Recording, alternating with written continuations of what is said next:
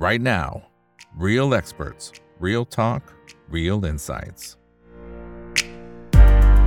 สวัสดีครับ สวัสดีเพื่อนๆนักทุนทุกคนนะครับ นี่คือ right now by อีกบรรพททุกเรื่องที่นักทุนต้องรู้นะครับ และสำหรับวันนี้เรื่องที่เราต้องรู้ ก็เป็นวิสัยทัศน์แล้วก็การปรับกลยุทธ์ในการทำธุรกิจของ after you นะครับในช่วงที่ผ่านมาหลายท่านน่าจะเป็นลูกค้าอยู่แล้วนะครับเพราะฉะนั้นก็จะชื่นชอบอยู่แล้ว วันนี้เราจะถามในมุมของมุมมองวิธีคิดแล้วก็ก้าวต่อไปของ after you ด้วยนะครับวันนี้ได้รับเกียรติจากคุณแม่ทัพตอสุวรรณครับกรรมการผู้จัดการบริษัท after you จำกัดมหาชนนะครับสวัสดีครับคุณแม่ทัพครับ อ่าคนไหนที่เข้ามาแล้วก็ฝากกดไลค์กดแชร์กันด้วยนะครับนะ Facebook YouTube Twitter แล้วก็ทาง Clubhouse คนไหนอยากเข้าห้อง Open Line Chat ก็สามารถคลิกเข้าไปได้ตามกลุ่มที่ท่านต้องการนะครับอ่าหลายท่านเป็นลูกค้าอยู่แล้วนะคุณแม่ทัพนะครับแล้วก็เป็นกำลังใจให้มาโดยตลอดนะครับขอบคุณมากแต่ว่าเก็บตกหน่อยเผื่อท่านไหนที่เขาอาจจะไม่ได้ตาม business model ของ After You คืออะไรครับผม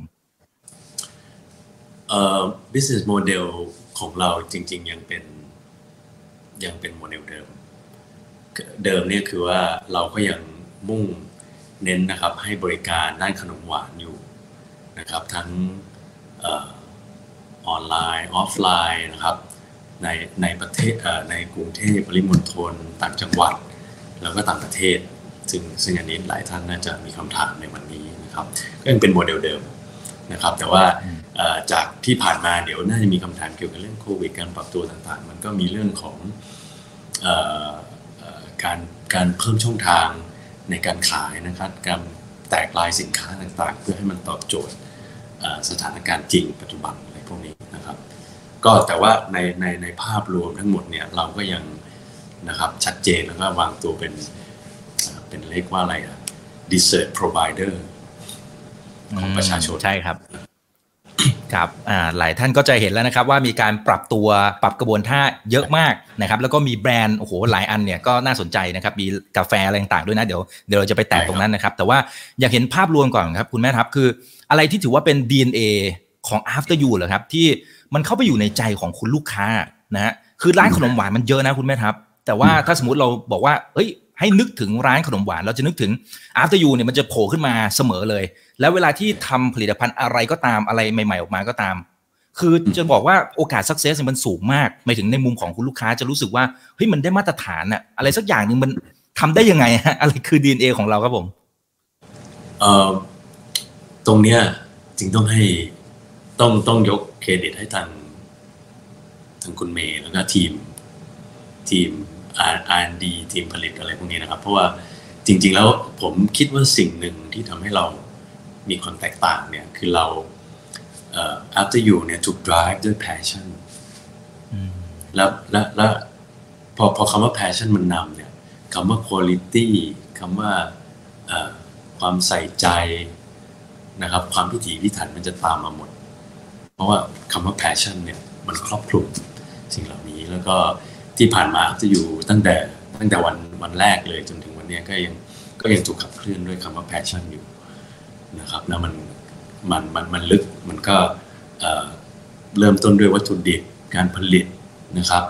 การให้บริการนะครับ การดูแลลูกค้าทั้งหมดเนี่ยแล้วมันก็ประกอบกันเป็นภาพที่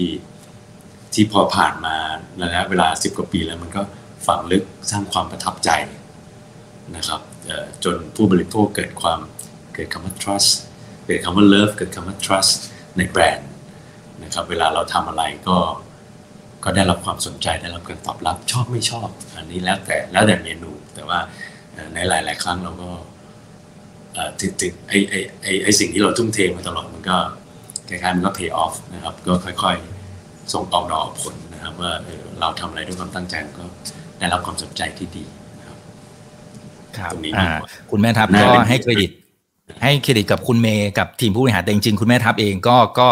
โอ้โหต้องเรียกได้ว่าเป็นคนที่ผลักดันให้ after you มาถึงจุดนี้ได้นะครับ แต่ว่าเดี๋ยวในเชิงของการบริหารจะเป็นยังไงเดี๋ยวจะเรียนสอบถามเพิ่มนะครับ แต่ทีนี้พอมาดูตัวผลประกอบการครับคุณคุณแม่ทัพก็จะเห็นว่าไตรมาสล่าสุดเนี่ยโอ้โห กลับมาต้องเรียกได้ว่ากลับมาได้ค่อนข้างจะสวยงามเลยทีเดียวนะครับ อย่างรายได้จากการขายเนี่ย230 ล้านบาทนะครับแล้วก็กำไรสุทธิของกลุ่มบริษัท 34 ล้านบาทอันนี้พลิก จากปีที่แล้วเนี่ยขาดทุนนะครับผมอ่าเพราะว่าเจอมาตรการอะไรต่างๆเนาะนะครับ แต่ว่าปีนี้กลับมาละ แล้วก็ถ้าไปดูตัว same store sale growth นะครับไตรมาสแรกเนี่ยบวก 8.9%ไตรมาสที่ 2 บวก 69.8%นะครับ ทีนี้เหตุผลหลักๆ มันมาจากเรื่องไหนนะแล้วเราสามารถพูดได้เต็มที่หรือยังครับว่าพูดได้เทิร์นาราวแบบเต็มที่ละ พร้อมวิ่งละ จริง ๆ มันวิ่งแล้ว มันวิ่งมาสักพักแล้ว จริง ๆ แล้วเมื่อกี้เอิ่ม ที่คุณมาพจน์บอกว่า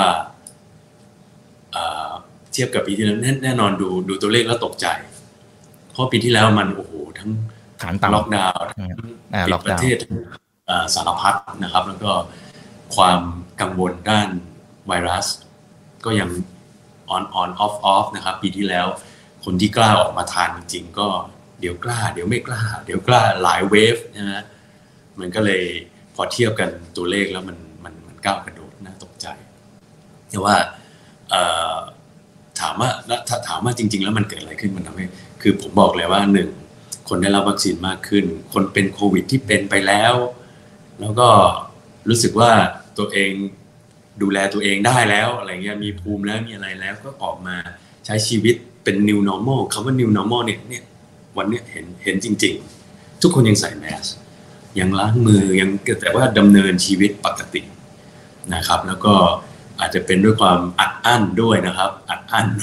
โอ้โหปีที่แล้วนี่ถูกจำกัดหมดอยู่ในกรอบ เจอกันแต่ในวงเล็ก ๆ เจอครอบครัว สามีพ่อแม่ลูก แค่นั้น วันนี้ก็เพื่อนฝูงเมืองนั้นคนนั้นคนนี้มาเยี่ยมเยียนนัดเจอสังสรรค์กันได้ปกตินะครับ แล้วก็ส่งอันนี้เป็นอานิสงส์ให้กับทั้งทั้ง industry นะครับ food and beverage ท่องเที่ยวทุกคนได้อานิสงส์นี้ไปหมดนะครับถ้าถ้าถ้าไปดูผมว่าเติบโตไม่แพ้กัน และและและแน่นอนก็ after you ก็เราก็รอโอกาสนี้มานานนะครับ แต่ถามว่ามันมันมันเป็นยังไงก็เราก็ปรับตัวค่อนข้างเยอะ แต่ว่าจากจากประสบการณ์จากสิ่งที่เราเตรียมพร้อมมาเนี่ยมันก็ทำให้ถึงเวลาที่เราต้องกลับมาผลิตเยอะกลับมาบริการเยอะมันก็ก็ก็ก็ยังยังเอาอยู่นะครับไม่ง่ายแต่ว่ายังยังยังยังให้บริการได้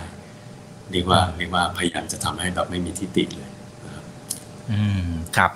ปีที่เราเจอโควิดหนักๆผมก็จะว่าน่าจะสักปี 2020 ใช่ไหมฮะอ่า2020 ต่อเนื่องมา 21 ด้วยนะครับครับเอ่อตอนนั้นเจอโจทย์อะไรที่ทางทีมผู้บริหารค่อนข้างจะอาจจะไม่เรียกว่าหนักใจ เรียกว่ามีความท้าทายนะพอเจอโจทย์แบบนี้ปั๊บเราปรับกลยุทธ์ ผมก็จะว่าทำหลายอย่างมาก แต่นี้แชร์ให้ผมคิคุดณว่าผู้ชหนัมกฟังสุดูดครับ ผมผมคิดว่าคือขายน้อยกำไรน้อยถึงขั้น ถึงขั้นติดลบเนี่ย มันโอเคมันมันไปตามรายได้อ่าแต่ผมผมคิดว่าที่หนักสุดคือ คือการปิดห้างนะครับ แต่อันนี้เราไม่โทษ เราไม่โทษ เราไม่โทษหน่วยงานที่ที่มาดูแลตรงนี้ เพราะว่าวันนั้นมัน out of control นะครับ ห้างก็เป็นเป็นที่ที่คนไปอ่าแล้วสามารถทำให้ตรงนี้มันมันมัน escalate ได้เขาก็ปิดก็ด้วยเหตุผลนะครับ แต่ว่ามันกลายเป็นว่าธุรกิจเราเนี่ย outlet มันไปมันไปพึ่งตรงนั้นอยู่โอ้โหเกือบจะแทบจะแปดแปดสิบเปอร์เซ็นหรือมากกว่าอยู่ในห้างก็แน่นอนรายได้ถูกขัดออกนะครับ แต่ว่าทั้งนี้ทั้งนั้นคุณพจน์อาจจะจะน่าน่าจะเห็นว่าวิธีแก้ก็คือเราก็มีเวลาแทบจะ ไม่ถึงสิบวันนะครับ ที่จะย้ายหอบเข้าของออกมา set up นะครับเอ่อเรียกว่าเป็น cloud kitchen เป็นเทคเอา a y ช็อปประมาณเกือบ20 outlet นะภายในรอบกรุงเทพเพื่อที่จะเติมรายได้กลับเข้ามาให้เลี้ยงบริษัทเลี้ยงพนักงานให้ให้ยังประคองไปได้นั่นคือสิ่งที่ต้องทำในวันนั้น แล้วก็โอ้โหไม่ไม่สนุกเลย แต่ก็ยังพอ พอมีน้ำเลี้ยงเข้ามาได้มากไม่งั้นคงจะอาการหนักนะครับนั่นคือคือคือจุดที่ยากที่สุดแล้วก็อีกอันหนึ่งที่แน่นอนเอองานเราอะมันเป็นงานฝีมืองานสกิลนะครับ ถึงเวลาเราจะบอกว่าเฮ้ยขายไม่ได้ หยุดจ้างใช่ไหมมันก็ทำได้ระดับหนึ่งนะครับ ทีมเราอะพวกเราอะมันก็ต้องดูแลใช่ไหมมันก็ต้อง part นี้ก็เป็นผม ว่าเป็น part ที่ฝ่ายบริหารก็หนักหนักใจที่สุด ว่าทำยังไงให้เรียกว่าเรียกอะไรอะ balance อะบัวไม่ช้ำน้ำไม่ขุ่นนะครับ ให้มันพอไปได้ แต่ทั้งนี้ทั้งนั้นก็ก็มีก็มีการบาดเจ็บแน่นอน ไม่มากก็น้อยนะครับในในส่วนนั้นแต่ว่าพอมันเริ่มขายได้อะไรได้ก็ก็ค่อยค่อยๆ balance กลับมา มีการจ้างก็เริ่มมากขึ้นกลับมาตามลำดับนะครับ จนถึงตอนนี้ยอดขายกลับมาแบบนี้จำนวนคนเราก็ยังไม่ได้ เรียกว่าไม่ได้เติมกลับมา เท่าจุดที่เรายืนณยอดขายนี้ของปีก่อนๆนะครับไม่เท่าอ๋ออ๋อแสดงว่ามีประสิทธิภาพมากขึ้นส่วนหนึ่งเป็นไฟต์บังคับนะครับเพราะว่าเดี๋ยวเดี๋ยวผมจะอธิบายให้ฟังวันนี้กรุงเทพก็ยังมีปัญหาด้านแรงงานอยู่ กับอีกส่วนหนึ่งก็เป็นเขาเรียก เป็นมาตรฐานใหม่ ที่เราก็คิดว่าเมื่อก่อนเราเราคิดว่าเราทำไม่ได้ แต่พอเจอโควิด เนี่ย มันแบบเบ่งพลังออกมา ก็ ก็ไม่ได้ก็ต้องได้วันนี้มันก็ มันก็ไปได้ครับ มันก็ได้อ่ามันก็ได้ อ่าครับอ่าโอเคนะครับอย่างแรกคืออาจจะดูเรื่องของต้นทุนนะครับอย่างที่สองคือคำคลาวคิดเช่น อย่างที่สามเมื่อสักครู่นี้ที่คุณแม่ทัพบอกคือเบ่งพลัง ยกตัวอย่างได้ไหมฮะคำว่าเบ่งพลังเนี่ยมันมันเป็นยังไงฮะคือดึงศักยภาพออกมายังไงคือเมื่อก่อนเนี่ย ผมก็ ผมคิดว่า after you ก็มีมีมีจุดเด่นด้านด้านบริการนะครับ ระดับหนึ่งคือเราไม่ได้เราไม่ได้บริการแบบห้าดาว โรงแรมห้าดาวมันเราเราไม่ได้มี เรียกว่าอะไรกำลังคนมากขนาดนั้นเพียงแต่ว่าเราพยายามจะสร้างความประทับใส่ใจในการดูแล ฉะนั้นทุกคนเนี่ยจะมีหน้าที่ประจำเรียกว่าผู้จัดการเนี่ยเขาจะคอยถือวอกกี้ทอกกี้คอยบอกน้องๆไอ้โต๊ะนี้เฮ้ยเอาเก้าอี้มาให้ท่านนี้ ย้ายโต๊ะนั้นอะไรเงี้ยไอ้คนนี้มาเติม ไปหั่นผลไม้นู่นก็จะจะแบบนี้ แต่ตอนหลังพอแรงงานมันต้องถูกถูกลดเพื่อให้แมทช์กับรายได้เนี่ย โอ้ทุกคนก็ทำมากขึ้น ทุกคนก็เสียสละโอ้โหช่วยกันสารพัดตอนนั้นผู้จัดการต้องไปเก็บโต๊ะต้องไปเช็ดกวาดเปิด ทุกคนก็ต้องทำหมด ใครจะไม่มีคำว่าว่างนะครับ ใครว่างก็ไปทำนั่นทำไอ้นี่เพื่อให้มันมันไปได้เพราะโจทย์มันมาแบบนี้นะครับ อันนี้ก็เป็นเรียกว่า เรียกว่าสิ่งที่สิ่งที่มันเกิด สิ่งที่จำเป็นต้องทำแล้ววันนี้ก็ก็เริ่มทำ ก็ยังไม่ได้หยุดทำตั้งแต่วันนี้นะจากจากเดิมเนี่ยช็อปหนึ่งเนี่ยอาจจะใช้ถึงยี่สิบกว่าคนนะอย่างต่ำๆก็ต้องมีสิบแปดคนอะไรอย่างเงี้ย วันเนี้ยช็อปที่มีประสิทธิภาพสูงบางบางที่นะครับ สามารถรันด้วยคนสิบสองคน หรือรันด้วยคนแบบไม่เกินสิบหกคนอย่างเงี้ย ซึ่งมัน Amazing มาก ซึ่งสมัยก่อนเนี่ยเราโอ้โหพอเราเห็นเลขอย่างเงี้ย ผมฟันธงเลยว่าสาขานี้ต้องบริการไม่ดี เพราะมันเป็นมาตรฐานเราของในวันนั้น แต่วันนี้พอเราแบบ เหมือนกับแบบเบ่งเบ่งกล้ามออกมา พยายามจัดวิธีการดูแลอะไรใหม่ ให้กำลังใจอบรมอะไรขึ้นมาใหม่ มันก็มันก็ทำได้ด้วยมาตรฐานนี้นะครับ แต่ว่าแน่นอนบริษัทก็ไม่ได้จะแบบว่านิ่งนอนใจ เพราะว่ามันก็มีหลายหลายมุมนะครับการทำงานที่มีประสิทธิภาพในระยะยาว ความสุขในการทำงานก็ต้องมี สุดท้ายตรงนี้ก็ต้องถูกบาลานซ์กลับมา แต่ว่าจะกลับมายืนตรงไหนเรียกว่ากลมกล่อมเนี่ย เดี๋ยวดูกันอีกที อ่าครับครับ โอเคอ่าครับพอจะเห็นภาพนะครับ ทีนี้มันมันมีฝั่ง Delivery ที่ อันนี้ผมไม่แน่ใจคือก่อนหน้านั้นเนี่ย อาจจะทำอยู่แล้วหรือเปล่าผมไม่แน่ใจ แต่ว่าส่วนตัวที่ที่ผมเองก็เป็นลูกค้าเนี่ย ผมก็เพิ่งจะมาสั่งตอนที่มันมีช่วงโควิด คือก่อนหน้านี้เราเวลาที่เราอยากจะทาน after you เราก็จะไปที่ร้านไปที่สาขานะฮะแล้วก็นั่งทานประสบการณ์อะไรว่าไปก็รู้สึกแฮปปี้นะครับแต่พอมันมีโควิดปั๊บอ่าห้างปิดเราก็ไม่สามารถไปได้ ก็เลยลองสั่ง delivery พี่คุณแม่ทำมันมันเหมือนรสชาติเหมือนทานที่ร้านเลยอะทั้งที่มันคือเหมือนกับว่าน้ำแข็งใสอะไรพวกนี้นะฮะแต่ว่าพอเปิดออกมาปั๊บเอ้าเราก็เราก็รสชาติมันก็ยังเหมือนเดิมอะนะฮะอันนี้คือมันมันเพิ่งมันเพิ่งจะเกิดขึ้นตอนช่วงโควิดไหมฮะหรือว่าจริงๆเราก่อนหน้านี้ละ มีมานาน มีมานานมากเลยครับนานแบบนานมากแต่ว่า after you เนี่ยมันมันมันเป็นที่มันมันแค่เป็นเป็นที่แห่งความสุขอะพาแฟนพาลูกพาครอบครัวมานั้นคนก็จะเป็นภาพจำแบบว่ามาเสพตรงนี้ เป็นบรรยากาศนะครับ เราก็ร้านก็นั่งสบายเข้าถึงง่ายแบบบริการอบอุ่นอะไรอย่างเงี้ยนั่นเป็นมันเป็นที่ที่ดึงดูดโดยตลอดมานั้น delivery ไม่ ไม่เคยไม่เคยโตมากขนาดขนาดเหมือนช่วงโควิด แต่แน่นอนพอโควิดมามันก็นะครับยิ่งช่วงปิดห้างก็คือรายได้ร้อยเปอร์เซ็นต์มาจาก Delivery กับเก้าสิบกว่าเปอร์เซ็นต์ที่เหลือก็มี Walk in เข้ามา แต่ว่ามันก็เป็นมาตรฐานใหม่นะครับ แล้วก็ carry on มาจนถึงเมื่อไม่กี่เดือนนี่เองยอด delivery ค่อยๆค่อยๆลดลงว่าคนก็กล้ากลับมาแล้วสาขาเราก็กลับมาให้บริการเต็มที่ นะมันก็เนี่ยมันก็อย่างเงี้ยอย่างเงี้ยนะครับตอนนี้ delivery ก็อยู่ในอยู่ในเกณฑ์ที่กำลังพอเหมาะนะครับพอเหมาะแต่ว่าในในตัวตัวของสินค้าเองคุณคุณอีกก็ได้ได้ได้ได้ทานแล้วมันมันเป๊ะเลยครับว่ามันอันเดียวกันใช่ครับ มันอันเดียวกันแล้วก็อันเดียวที่จะไม่ได้ก็บรรยากาศก็เป็นบรรยากาศที่บ้านเท่านั้นแล้วก็ผมก็ไม่ได้ไปเสิร์ฟให้ที่บ้านเลยอันนี้ต้องนะครับ ถ้าไปได้คงจะไปครับผมครับแต่แต่พอมันมีไอตัววิกฤตโควิด -19 เนี่ยมันทำให้มุมมองของทั้งการทำธุรกิจนะครับของคุณแม่ทำหรือทีมผู้บริหารเองเนี่ยนะหรือแม้กระทั่งพฤติกรรมของผู้บริโภคเนี่ยมันมันเปลี่ยนหรือไม่เปลี่ยนในมุมไหนไหมครับ จากวิกฤตโควิดรอบนี้ฮะของของเราเนี่ย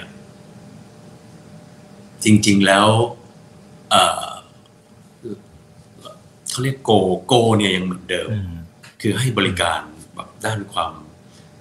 ความสุขด้านขนมเนี่ยให้ให้ให้ให้ fulfill ให้ได้สูงสุดนะครับ แต่ว่าวิธีการจะเปลี่ยนไป จะเปลี่ยนไปด้วยด้วยด้วยเหตุผลที่ดี คือวันนี้สมัยก่อนเราพยายามจะหา location ที่แบบโอ้โหคือคักฮอตคนเยอะอะไรอย่างนี้นะครับ แต่แน่นอนมันก็แลกมาด้วยด้วยค่าใช้จ่ายที่ต้องสมน้ำสมเนื้อ ที่ขายดีก็ต้องราคาสูงหน่อยอะไรอย่างเงี้ยนะครับ แต่พอโควิดมาเนี่ย มันกลับข้างกัน ก็กลายเป็นที่ที่เคยขายได้ขายดีก็ขายไม่ได้ขึ้นมาอะไรอย่างเงี้ยนั้นในในในด้านการลงลงทุนเนี่ยบริษัทก็มองแตกต่าง ซึ่งเดี๋ยวผมจะอธิบายให้ฟังว่า วันนี้เรามีโมเดลค่อนข้างเยอะมาก ใช่ ในห้างใหญ่ แน่นอนเราก็ต้องเราต้องดูแลลูกค้าในห้างนะครับ แต่ว่าห้างเล็กแล้วก็ neighborhood วันนี้มีถ้าถ้าหลายท่านเนี่ยเห็นมีมีปั๊ม อันนี้อันนี้เป็น partner กันนะเอ่ยชื่อได้ ก็คือปตทใช่ไหม OR ที่ที่ถูก renovate ใหม่ สวยงามเหมือนเหมือนห้างย่อมๆเลยมีต้นไม้สวยงามนะครับ ร้านอเมซอนมีเซเว่นอีเลฟเว่นมีไก่ทอดมีอะไรอยู่ในนั้นครบเนี่ยมันสะดวกสบายแล้วมันอยู่ใน neighborhood ของ ทุกๆคนเนี่ย After You นี้ได้เริ่มเข้าไปเปิดดังนั้นแล้วเนาะทางผมเองมองว่าตรงเนี้ยเป็นเป็นช่องทางใหม่ ที่จากที่เราได้ได้ทดลองเนี่ยเราเราเรียกโมเดลเนี้ยเรียกว่า marketplace shop สามารถนั่งทานได้ take away ได้เมนูนี่ 90%มีครบตัวขายดีมีหมดนะครับ แล้วก็มี corner ให้ช้อปปิ้งซื้อขนมปังซื้ออะไรเงี้ยมันก็ไปได้ดีมาก นะครับ แล้วผมก็มีแผนเนี่ยเป็นแผนในปีนี้ที่จะขายขยายโมเดลนี้อีกเป็นสิบเลย ตอนนี้ก็กำลังเดินหน้าอยู่ แล้วก็ไม่ไม่ใช่แต่เฉพาะในปั๊มน้ำมัน แต่ว่าเป็น community mall ที่ที่ที่เล็กลงมา หรือว่าเรามีสาขาหนึ่งอยู่ตรงสะพานควายตรงถนนประดิพัทธ์แล้วคอนโดเพียบเลยนะครับ ตรงนี้ก็จะมีขายราดหน้า ขายผัดไทยอะไรอยู่ริมถนนเนี่ยเราก็ไปอยู่ตรงนั้น โอ้โห เราก็ดูแลคนที่อยู่ในคอนโดละแวกนั้นน่ะได้แบบดีมากๆนะครับ ถามว่าตรงนี้มันดียังไง investment เหมาะสมมาก จุดคืนทุนรวดเร็ว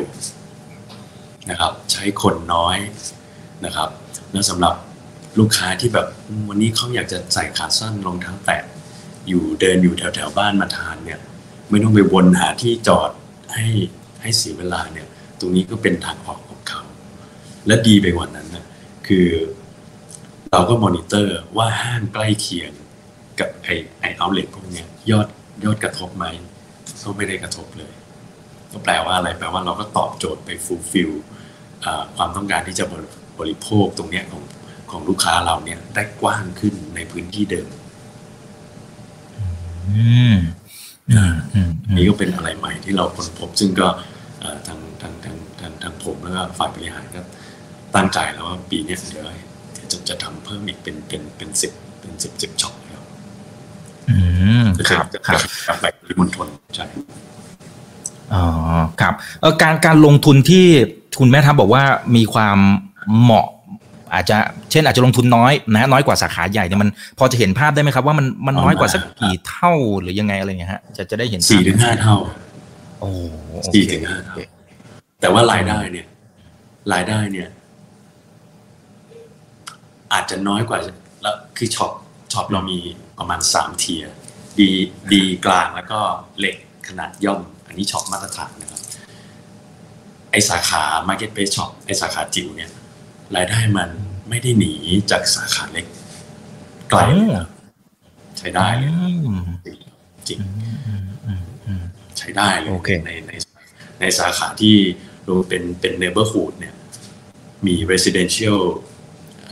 housing เยอะๆเนี่ยเป็น residential area เนี่ยขายดี เรามีอีกที่หนึ่งอยู่ตรง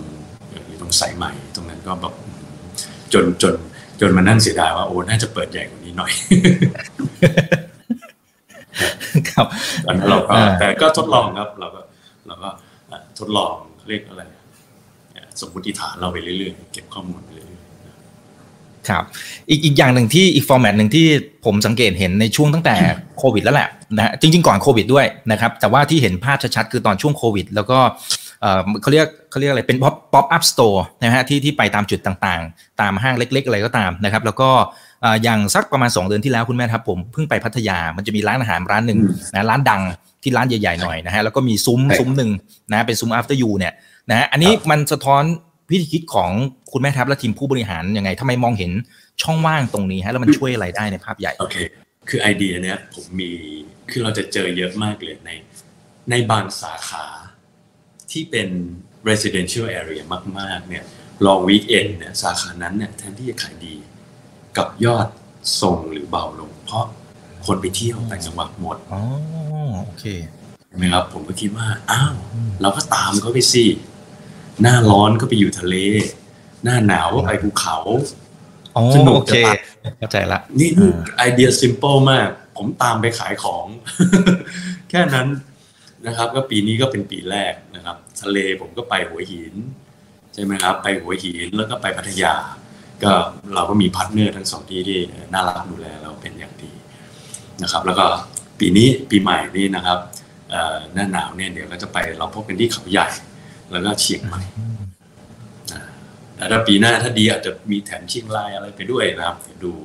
ว่าจะไปที่ไหนได้ อันนี้ก็จริง ๆ ไอเดียมันไม่ได้ไม่ได้ลึกลึก แต่ว่า execution ต้องดี ลูกค้าไปอย่างคุณอีกไปก็ก็ก็ก็ดูมีดูมีอะไรอ่าดูมีอะไรแล้วก็ในในทางกับการยอดก็ตามจริง แต่ว่าเราก็ต้องมาดูว่ามันก็ได้ marketing ไปด้วยอ่านะครับ ไอ้ใช่ครับไอ้ไอ้สิ่งเหล่านี้มันเป็น touchpoint ที่มันมันเป็นการสร้าง brandingที่แบบค่อยๆค่อยๆบิวค่อยๆบิวไปเรื่อยๆนะครับอืม ครับจริงๆผมก็แอบถามน้องน้องที่ขายอยู่ตรงซุ้มนะครับตรงที่พัทยาร้านนั้นนะนะฮะแล้วเขาก็บอกว่าขายดีมาก ขายดีจนจนแทบไม่น่าเชื่อเหมือนกันว่าขายดีอะไรขนาดนั้นนะฮะอ่าแพงตอนแรด้กวยก็สงสัยว่าเอ๊ะทำไมทำอ่าใช่ทีนี้ทีนี้ก็เลยก็เลยตอนแรกก็สงสัยนะว่าทำไมถึงตั้งแค่ไม่กี่สัปดาห์แต่เมื่อกี้คุณแม่ทัพอธิบายแล้วโอเคเข้าใจละว่ามันบางทีมันเป็นเรื่องของฤดูกาลอะไรต่างๆนะครับ แล้วก็ตามคุณลูกค้าไปโอเค ตอบโจทย์นะครับเอ่อแต่ว่า แต่ว่าทีนี้ทีนี้ไม่แน่ใจว่าถ้าสมมติมันขายดีมากๆเนี่ยมันมี potential ที่เช่น ไปเปิดสาขาเลย มันอาจจะเป็นเวหนึ่งด้วยไหมฮะ ที่เรามีเป็นการสำรวจตลาดไปในตัว โอเค จริง ๆ แล้วเดี๋ยวเดี๋ยวผมจะขอรีแคปนิดหนึ่งสาขาที่อยู่เนี่ยมีที่เชียงใหม่นะครับ อุดร โคราชพัทยาหัดใหญ่ภูเก็ตนะครับ แล้วเดี๋ยวจะมีอีกหลายจังหวัด ตามมาอีกประมาณ 3 จังหวัดในในปีนี้นะครับ ก็คือหัวเมืองเนี่ยเรา cover ไว้หมดแล้ว แต่ว่าในหลาย ๆ ครั้งที่คุณเองเห็นว่าเราไปเปิด pop up store เนี่ยมันมี 2 อย่าง คือหนึ่งเราไปเทสตลาด แล้วเราก็ไปทำตลไปทำการตลาดด้วยนะครับ หลายที่ดูดี แต่ spending ยังต้องรอยังต้องรอหน่อยนะครับแต่บางบางที่ไม่ได้คาดหวังสูงแต่แบบปังมาก ๆ เราก็รีบหาพื้นที่แล้วก็รีบไปเปิดสาขาเลยนะครับ ก็เราก็ไปดูความพร้อมของพื้นที่นะครับ ว่ามันพร้อมที่จะขยายไหมก็ปรากฏว่า ในปีนี้เองเราก็ยังไปได้อีกเนี่ย เดี๋ยวจะเห็นตอนเดือนพฤศจิกจะจะมีอีกสองจังหวัดเพิ่มมาครับถ้าถ้าเป็นในมุมของสาขาเนี้ยตั้งเป้ายังไงครับผมอันนี้พอจะแชร์ได้ไหมฮะพอดีเห็นปีไตรมาสที่สองเนี่ยขึ้นมาเป็น 43 สาขา นะมากกว่าปีที่แล้วซะด้วยซ้ำปีที่แล้ว 40ใช่ครับก็ในในบายบาย year end เนี่ยน่าจะมีประมาณห้าหกสาขานะครับที่ที่ตอนนี้เรากำลังสร้างอยู่ใช่ทั้งเล็กและใหญ่นะครับ รวมกันแต่แต่สาขาใหญ่เนี่ยต้องมีไม่สักสามสี่สาขาแน่นอนเห็นเพราะตอนนี้ construction เริ่มแล้วครับโอเคมันก็มีมีดีเลย์บ้างอะไรบ้าง แต่ก็เลยไปไปเปิดตอนปลายปีนะครับ แต่ก็แต่ก็ยังยังพอเก็บยอดได้ในครึ่งไตรมาสที่สี่อยู่อ๋อครับตัวเอ่อทีนี้ตัวตัวเลขก็จะน่าตื่นเต้นหน่อยไตรมาสสี่อ่ามีรุ่นครับผมอ่าเดี๋ยวเดี๋ยวรอติดตามกันนะครับเอ่อแต่ทีนี้ที่ที่ผมเพิ่งไปทานมาจริงผมทานบ่อยมากคุณแม่ทำผมเพิ่งไปทานมาเมื่อสัปดาห์ที่แล้วนะครับ แล้วก็สังเกตอีกอย่างหนึ่งก็คือว่าอ่าไอผมไปร้านใหญ่อยู่ในห้างอยู่ในห้างในกรุงเทพนี่แหละนะครับ แล้วก็เอ่อ เหมือนจำนวนโต๊ะเนี่ย มันน้อยลง แต่ผมเข้าใจว่าน่าจะเป็นเพราะมาตรการอะไรต่างๆ ด้วย เลยไม่แน่ใจว่ามันมันกระทบต่อในแง่ของโอกาสในการขาย turnover อะไรแค่ไหน แล้วก็ หรือหรือมีวิธีในการกระตุ้น per bill ยังไงหรือเปล่าฮะ หรือมันมีโอเคมีกลยุทธ์ยังไงอ่าเอ่อจริง ๆ ทั้งหมดเนี่ย เราเราอ่าเราเราก็ผ่านการผ่านการปฏิบัติมาเกับจะทั้งหมดเลยนะครับ คือว่า ก่อนโควิดเนี่ยอัพที่ยูเป็นร้านที่เราชอบความคึกคัก เราจะวางโต๊ะแน่นเป็นพิเศษ เรียกว่ามากินขนมเหมือนได้มาปาร์ตี้เล็กๆอะไรเงี้ยนะครับในในสาขาที่คึกคักมันก็มันก็สนุกอะเอ้ยโต๊ะนั้นอย่างนี้เจอเพื่อนเจออะไรมันก็สนุกใช่ไหมครับ แต่ว่าพอเจอโควิดมาแน่นอน มันก็มีระเบียบจำได้ไหมวันนี้ก็ต้องเมตรห้าสิบย่นมาเหลือเมตรยี่สิบอะไรเงี้ยต้องมีเทเบิลชิลอะไรอย่างเงี้ยนะครับ วันเนี้ยไม่ได้มีใครโฟกัสเรื่องนี้มากแล้วนะครับ แต่ว่า ผมอะยึดเอาความรู้สึกลูกค้าเป็นหลัก ต่างชาติอาจจะไม่ได้ซีเรียชื่สนชมมากแต่ว่าคนไทย ก็ยังก็ยังระวังโควิดอยู่ เหมือนเหมือนเหมือนคุณเอกไปทานอย่างเงี้ย เจอใครไอแคกๆเราก็เราก็ใช่จับนิดนึงใช่ไหมฮะเราก็ต้องครับผมก็เรียกว่า เอาวางวางชิดพอประมาณที่เรียกว่าลูกค้ายังไม่อึดอัด แล้วสิ่งหนึ่งที่เราหลาย อันนี้อันนี้เถียงกันหลายทีนะในในทีมผมก็ขอบอกบอกคุณไม่นะบอกบอกบอกผมอะบอกคุณหมิงเอาเทเบิลชิลออกได้ไหมมันทำงานยากผมบอกเฮ้ยขอให้อดทนก่อน มันฟีลที่ฟีลมันฟีลกู๊ดอย่างน้อยเนี่ย สมมติเราไปกับครอบครัวเรามันมีแผ่นหนึ่งมากันสักนิดไม่มีอะไรปลิวมาตกในอาหารเราง่าย ๆ เรายังฟีลกู๊ดใช่ไหมขอให้ทนใช้ไปก่อน หลายร้านเราออกไปหมดแล้ว แต่ผมยังมีอยู่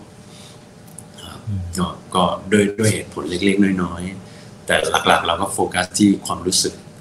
ของลูกค้าครับก็แล้วถามว่ามันเกิดอะไรขึ้น ถามว่าแน่นอนเรา seat คนได้น้อยลง ในในสาขาพื้นที่ที่เรา seat คนได้น้อยลง แต่ว่ามันก็มีหลายวิธีครับ เราก็พยายาม turnover ให้เร็วนะครับ พยายามขายของ take out ให้มากขึ้น น้องแคชเชียร์ก็จะวันนี้ขนมปังมารับเพิ่มไหมคะอะไรอย่างเงี้ยมันก็ เติมได้ตรงนั้นนิดตรงนี้หน่อยโดยที่ไม่ไป hard sell ให้ลูกค้ารู้สึกว่าแหมยัดเยียดจังอะไรอย่างงี้นะครับเราก็พยายามเอ่อเพิ่ม ticket ให้มันใหญ่ขึ้นตามสมควรอ่าแต่หลักๆก็ต้องเพิ่ม turnover แหละครับก็ต้องหมุนหมุนโต๊ะให้รวดเร็ว เก็บโต๊ะให้เร็วทำทำออเดอร์ให้เร็วเสิร์ฟให้เร็วอืมก็เป็นแบบนี้ว่าเราเราพยายามจะให้ให้ลูกค้าสบายๆมากที่สุดไม่ไม่ไม่ไปกดดันไม่ไปอะไรครับ ครับอันนี้อันนี้เห็นด้วยเลยนะครับที่ที่คุณแม่ทัพใส่ใจความรู้สึกของคุณลูกค้า ตอนแรกผมก็ไม่กล้าไปทานที่ร้านนะคุณแม่ทัพแต่ว่าพอเหมือนว่าเข้าไปดูพอดีผมมีลูกเล็กนะครับแล้วก็พอสังเกตที่ร้านเอ๊ะเขาเว้นระยะห่างพอสมควรก็เลยคุยกับแฟนว่าเอ้ยลองเข้าไปหน่อยดีกว่านะมันมันเลยมีความมั่นใจ อันนี้อันนี้ตรงจุดเลย ตรงจุดมากๆเพราะถ้าถ้าชิดกันเหมือนเดิมเนี่ยลังเลฮะอันนี้พูดตรงๆว่าลังเลไม่ไหวอ่าแต่ถึงถึงแล้วแล้วอันที่มันแบบแหมแบบเรียกว่าไหล่ ไหล่ชนไหล่เมื่อก่อนเนี่ยอืผมไม่มีแล้วแต่ว่าต่อให้เว้นระยะเนี่ยผมก็ยังเก็บ table shield ไว้อยู่นะครับมันก็ใช่ feeling ก็มี protection ขึ้นมาอีกชั้นหนึ่งอะไรเงี้ยนะจนกว่ามันจะยุติอะผมก็คงดูแลต้องดูแลลูกค้าแบบด้วยด้วยด้วยรายละเอียดไปอีก จนถึงวันนั้น ครับแล้วภายภายในร้านนะครับ มันก็จะเห็นไอ้พวกเหมือนกับน้ำผลไม้ แล้วก็ของอื่นๆ กระจุกกระจิกอะไรเงี้ยใช่เอ้ยมันมันน่าทานอันนี้น่าจะเป็นหนึ่งในกลยุทธ์ที่เพิ่มไอ้ทิเก็ตอันนี้อันนี้ก็เป็น ใช่ครับเป็นคือคือจริง ๆ แล้วเนี่ย ไอเดียก็คือว่าหนึ่งหนึ่งเลยเนี่ย เราก็อยากจะสร้างสีสันประสบการณ์การมาอาที่อยู่เนี่ยโอเคแน่นอนทุกคนมาทานขนมหรือมานั่งทานหรือซื้อกลับบ้านจริง แต่ว่ามันก็นอกเหนือกว่านั้นเรา เราเข้าใจรสนิยมและความต้องการของลูกค้าเราเราก็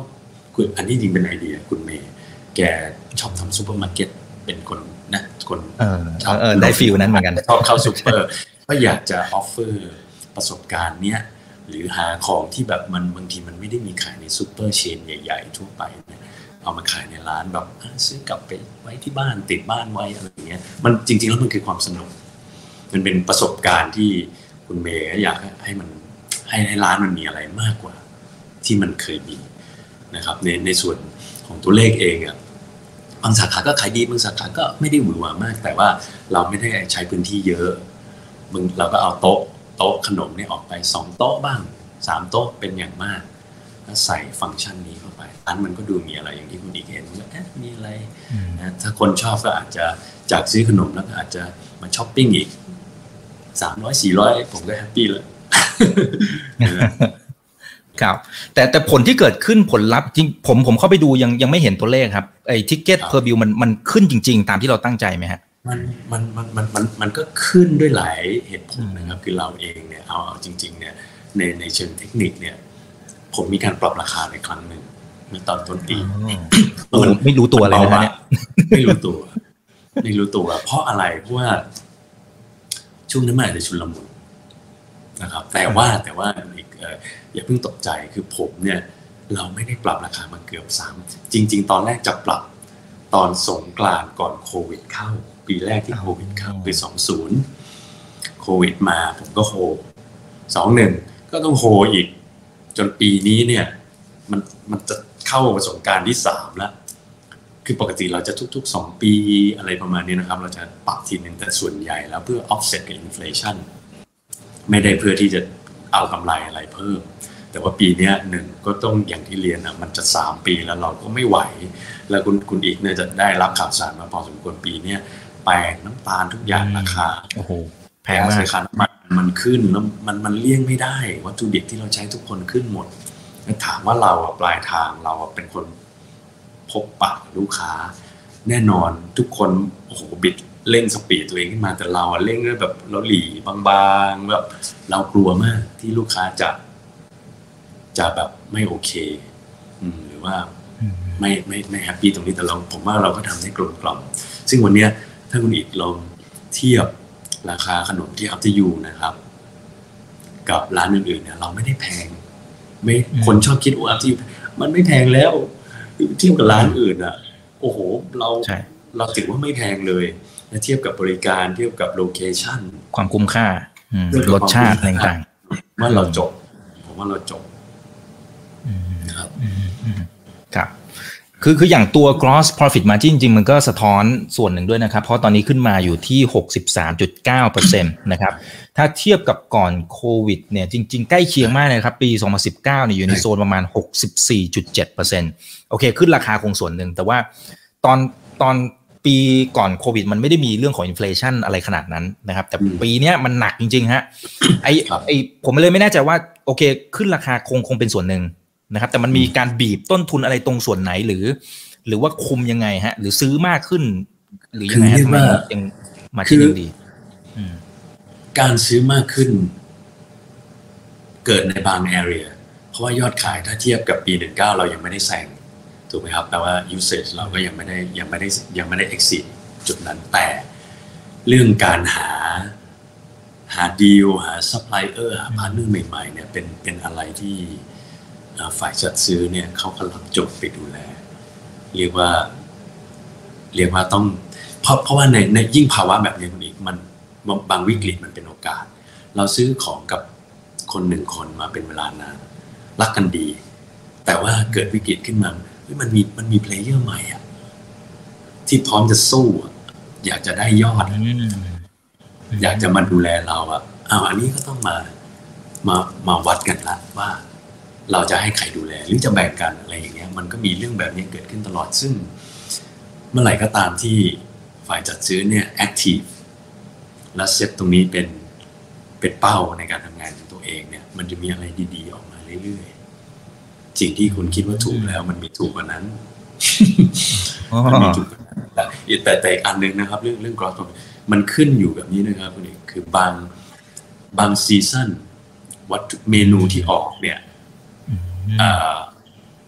วัตถุดิบที่ใช้กับเมนูนูนั้นเนี่ยถูกหรือแพงด้วย ถ้าเกิดว่าเราไปเล่นแบบมะยงชิดอะไรอย่างเงี้ยเหรอฮะ เล่นใหญ่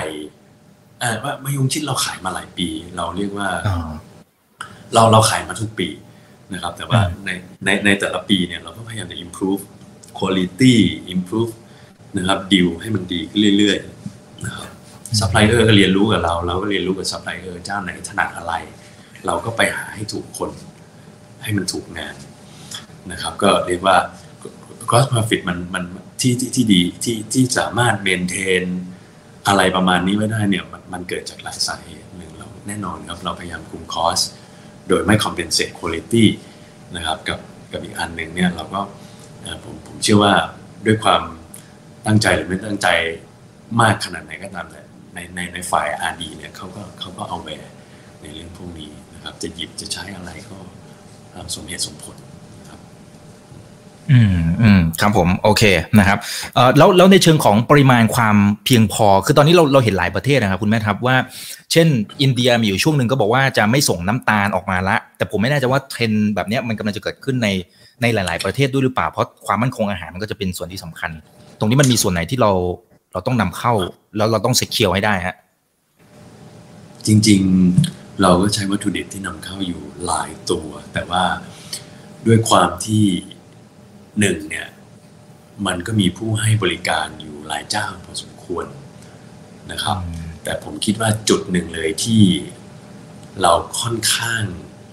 มี strength ตรงนี้ก็คือ เมื่อไหร่ก็ตามที่มันเกิดปัญหาในเรื่องของ pricing แล้วเราหลบไม่ได้เนี่ยเอ่อฝ่าย R&D โดยโดยโดยคุณเมย์เนี่ยก็จะอ่าหาวิปรับสูธีตรนี่แหละฮะอ่าอืมปรับอ๋อสูตร ปรุงแล้วแล้วหลายหลายๆครั้งมันก็เกิด know how ขึ้นมาใหม่นะครับอืมันมันก็ต้องทำนะครับ ถ้าไม่ได้จริง ๆ ก็อาจจะไปโปรโมทตัวอื่นขึ้นมาให้มันให้มันเด่นขึ้นมา แต่ว่าแน่นอนมันเลี่ยงไม่ได้คือเลี่ยงไม่ได้ โดยเฉพาะพวกของสดผลไม้อะไรต่างๆเนี่ยมีอยู่ จนจนวันนี้ก็ยังไม่หลุดนะครับ ก็เป็นเป็นคอร์สที่แบบจุกอก จุกอกแต่ว่าลูกค้าชอบ ก็ต้องจุกอกต่อไปนะครับต้องจุกอกต่อไปเลี่ยงไม่ได้นะครับครับมันมีครับมันโอมีเคเพราะว่าไอ้ agriculture ในคอสมันขึ้นหมดทั่วโลกอืมตั้งแต่นะครับเลเบอร์ปุ๋ยเปยแล้วก็อืมเฟรดแอร์เฟรดของบางอย่างมันแอร์เฟรดมา ขึ้นหมด เราก็หลบไม่ได้ครับตัวนี้อืมครับผม อ่า โอเค นะครับอ่าทีนี้อันนี้เห็นภาพรวมแล้วนะครับ แล้วก็เอ่อตัวสาขาของ After You นี่เห็นภาพแล้วนะครับ แต่แต่สาขาเล็กๆเนี่ยอันนี้เรียกว่า After You Marketplace ใช่ไหมครับคุณแม่ครับอัน Marketplace นี้ใช่ไหมฮะอ๋อ Marketplace Shop คือคือสาขาโอเคแบบไมโครที่ไปฝังอยู่ตามเนเบอร์ฮูดนะครับครับ ซึ่งซึ่งไอตัวนี้เนี่ยจริง ๆ น่าจะเป็นข้อดีอีกอย่างหนึ่งก็คือ หมายถึงว่าในเชิงของการที่ก่อนหน้านี้เราเราฝากความหวังไว้กับห้าง พอสมควรด้วยใช่ไหมฮะอันนี้หมายถึงว่ามันมันอาจจะเป็นบทเรียนหนึ่งที่เราได้รับก็เลยมากระจายความเสี่ยงตรงนี้ อันนี้เป็นหนึ่งเหตุผลด้วยใช่ไหมฮะอ๋อถูกครับโอเคคือคืออย่างนี้ direction อย่เราจะมาทางนี้มากขึ้น อืมคือผมว่าผมจะ balance ออกให้ให้ให้มันทั่วๆ เพราะว่าอย่างอย่างอย่างอย่างที่เรียนเนี่ยผมคือคือคือห้างใหญ่เนี่ยก็เป็นเป็นพาร์ทเนอร์ที่ที่ดีกับเรามาโดยตลอดช่วงโควิดก็มีการช่วยเหลือกันอะไรมามาโดยตลอดนะครับ เรา เราเราแน่นอนเราต้องดูแลลูกค้าในส่วนนั้นไว้ แต่อย่างที่อย่างอย่างที่ผมเรียนนะทำทำยังไงให้บริษัทสามารถ generate นะครับ revenue แล้วก็เป็นเป็นเป็นเป็นผลกำไรออกมาได้เนี่ยมันต้องทำเยอะ มันต้องทำเยอะขึ้น แล้วเราก็ไปไปไปเจอโซลูชันที่มันผมคิดรู้สึกว่ามันกลมกล่อมอยู่ในความถนัดของเรา บริหารจัดการง่ายลงทุนสบายๆ นะครับ ก็อืมก็เป็นตัวนี้นะณณวันนี้นะครับครับ แต่แต่ไม่ได้มีตัวเลขหรือสัดส่วนที่ที่ชัดเจนขนาดนั้นใช่ไหมฮะ ว่าเดี๋ยวในห้างจะเท่าไหร่กี่เปอร์เซ็นต์ ฝั่ง Marketplace เท่าไหร่ยังไง คือคือหน้าหน้าหน้าที่เราเราเราก็ใส่เข้าแล้วก็ fill อืมจะ fill เข้าไปเท่าที่ตลาดจะมีโอกาสอืมอ่าไม่อ่าคือเราแน่นอนทุกคนก็ดูเซนโซเซล ไปด้วยในขณะเดียวกัน ถ้าเกิดว่าผมไปอัดเข้าไปเยอะๆแล้วตัวเลขตรงนั้นมันมันเพี้ยนมาก ก็ก็ถือว่าไม่ดีถูกไหมครับอืมอืมอืมครับผม อ่าโอเค ได้ครับอ่าทีนี้มันจะมีอีกหลายส่วนที่ในช่วงปี 2 ปีที่ผ่านมาคุณแม่ทัพก็รุกหนักมากขึ้นนะครับ ทั้งทางฝั่งของมิก้านะครับ แล้วก็ในต่างประเทศก็คือทางฝั่งฮ่องกงด้วย เอาฝั่งมิก้าก่อนนะครับ ดูคุณแม่ทัพเนี่ยจะทุ่มพอสมควรเลยนะครับ อันนี้สะท้อนให้เห็นโอกาส อะไร หรือมันเสริม business model ให้กับภาพรวมของ after you ในมุมไหนครับผม คือเอ่อมิก้าเป็นโจทย์ที่ที่ challenging มากนะครับ เพราะทุกคนก็บอกหมดว่ามันเป็นเป็น red ocean อ่าต่างๆนะร้านกาแฟซึ่งอืมซึ่งบอกเลยมันจริง มันจริงนะครับมันมันมันแบบโอ้โหใส่กันเป็นข้อนะครับ ผมก็ยัง ยังยังวิเคราะห์ตัวเลขกันกับกับกับกับทีมเนี่ยกับฝ่ายแต่ฝ่ายบริหารกับน้องๆผมเนี่ยตลอดเวลาว่าแบบดูดิเวลายอดมันเบียดเนี่ยเราบางทีเราไม่รู้เลยนะว่าเหตุเกิดมันมันเหมือนแบบชกกันไม่เห็นตัว แต่ละคนเทสาดโปรกันลงมาแบบอื้อหือพลีชีพนะครับ จนผมบอกนี่เขาเหลืออะไรเขาทำแบบนี้เขาเหลืออะไรใช่ไหมก็ไม่เป็นไรนี่นี่นี่คือเกม แต่แต่แต่ความต่างของมิก้าคือ มันแน่นอนตัวตัว Product เนี่ยมันก็เป็นแบบถ่ายถูกถ่ายทอดออกมาจากจากฝ่าย R&D ของเรา ซึ่งมันก็มีความ unique มีความอร่อยแบบของมัน ตรงนี้ ตรงนี้ผมก็ไม่ไม่ไม่พูดถึง เพราะว่ามิก้าก็เป็นเป็นเป็นเป็นแบรนด์ที่มีคนตอบรับดีในระดับหนึ่งเลยนะครับ แล้วก็เราก็บริบริหารด้วยทีมผมนี่แหละ เป็นเป็นทีมแยกแต่ก็เป็นทีมเรานี่แหละแยกออกไปดูมิก้าโดยเฉพาะ มันก็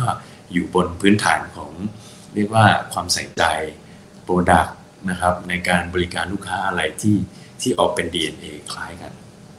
ต่อมาอีกอันหนึ่งจุดจุดจุดเด่นที่เราพยายามจะเพิ่มนะครับก็คือว่า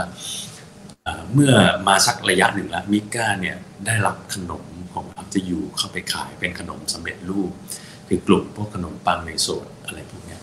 เริ่มเข้าไปขายแล้วยอดก็เติบโตขึ้นเรื่อยๆนะครับ อันเนี้ย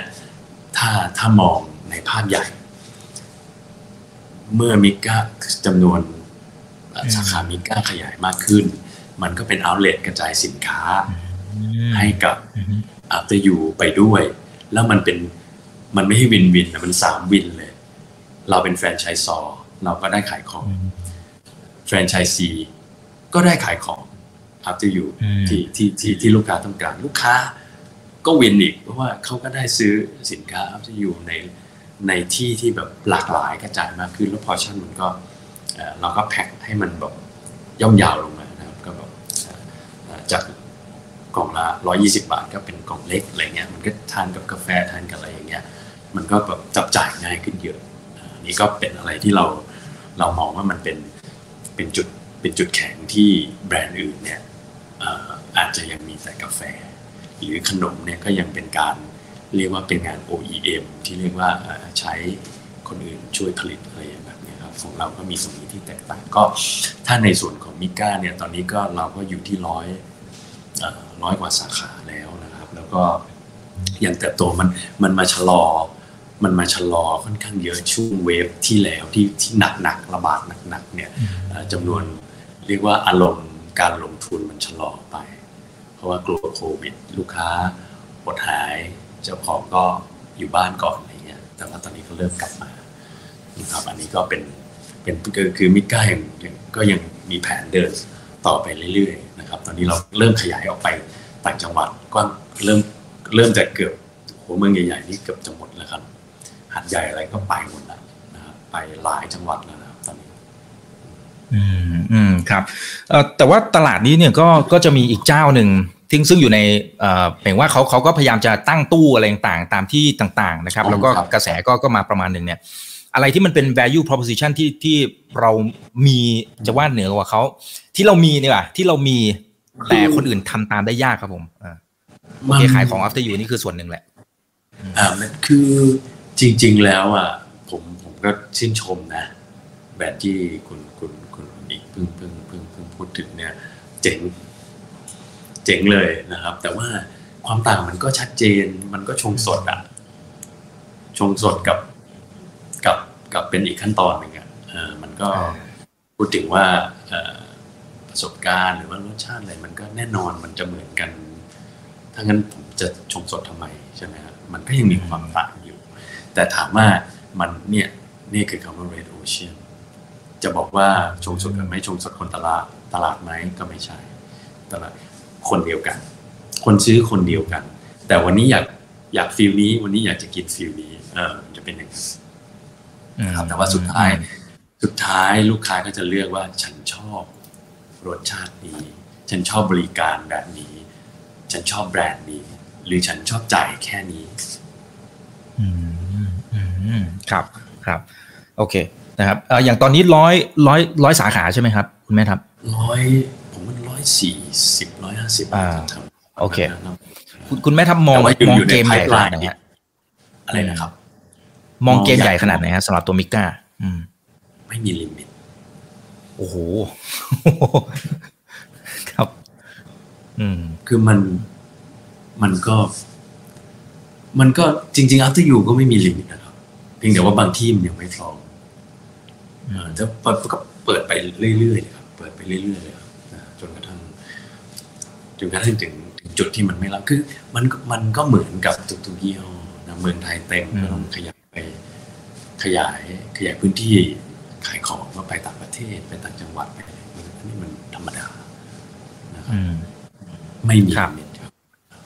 อ่าครับซึ่งซึ่งโอเคค่าธรรมเนียมแฟรนไชส์เราก็ได้ขาหนึ่งนะครับ แต่ว่าอืมไม่แน่ใจว่าไอ้พวกวัตถุดิบอะไรต่างๆคือก็ก็เป็นไฟล์บังคับอยู่แล้วที่เขาต้องซื้อจากเราด้วยถูกไหมฮะ แล้วตรงนี้มันน่าจะเป็นซอสสินค้าที่มัน recurring นี่ผมไม่แน่ใจว่ามองถูกหรือเปล่า ก็มีก็ก็มีมีด้วยแต่ว่าก็ไม่อ๋อไม่ได้อ่าไม่ได้ครับมากมายนะครับ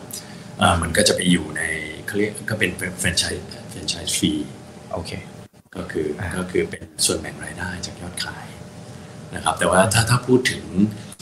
ค่าแรกเข้าเนี่ยไอ entry fee เนี่ยมิก้ามันเป็นแบรนด์หนึ่งที่เราออกแบบมาให้ welcome นักลงทุน ที่อยากจะ enter F&B เรียกว่าเป็น F&B 101 เลย ค่าค่าแรกเข้าถูก ถูกมากนะครับ แล้วก็เอ่อการลงทุนไม่มากเลยแล้วงานงานปวดหัวเนี่ยบริษัทก็เราก็จัดการให้หมดแล้ว หน้าที่เขามีสามอย่างโลเคชันกับหาพนักงาน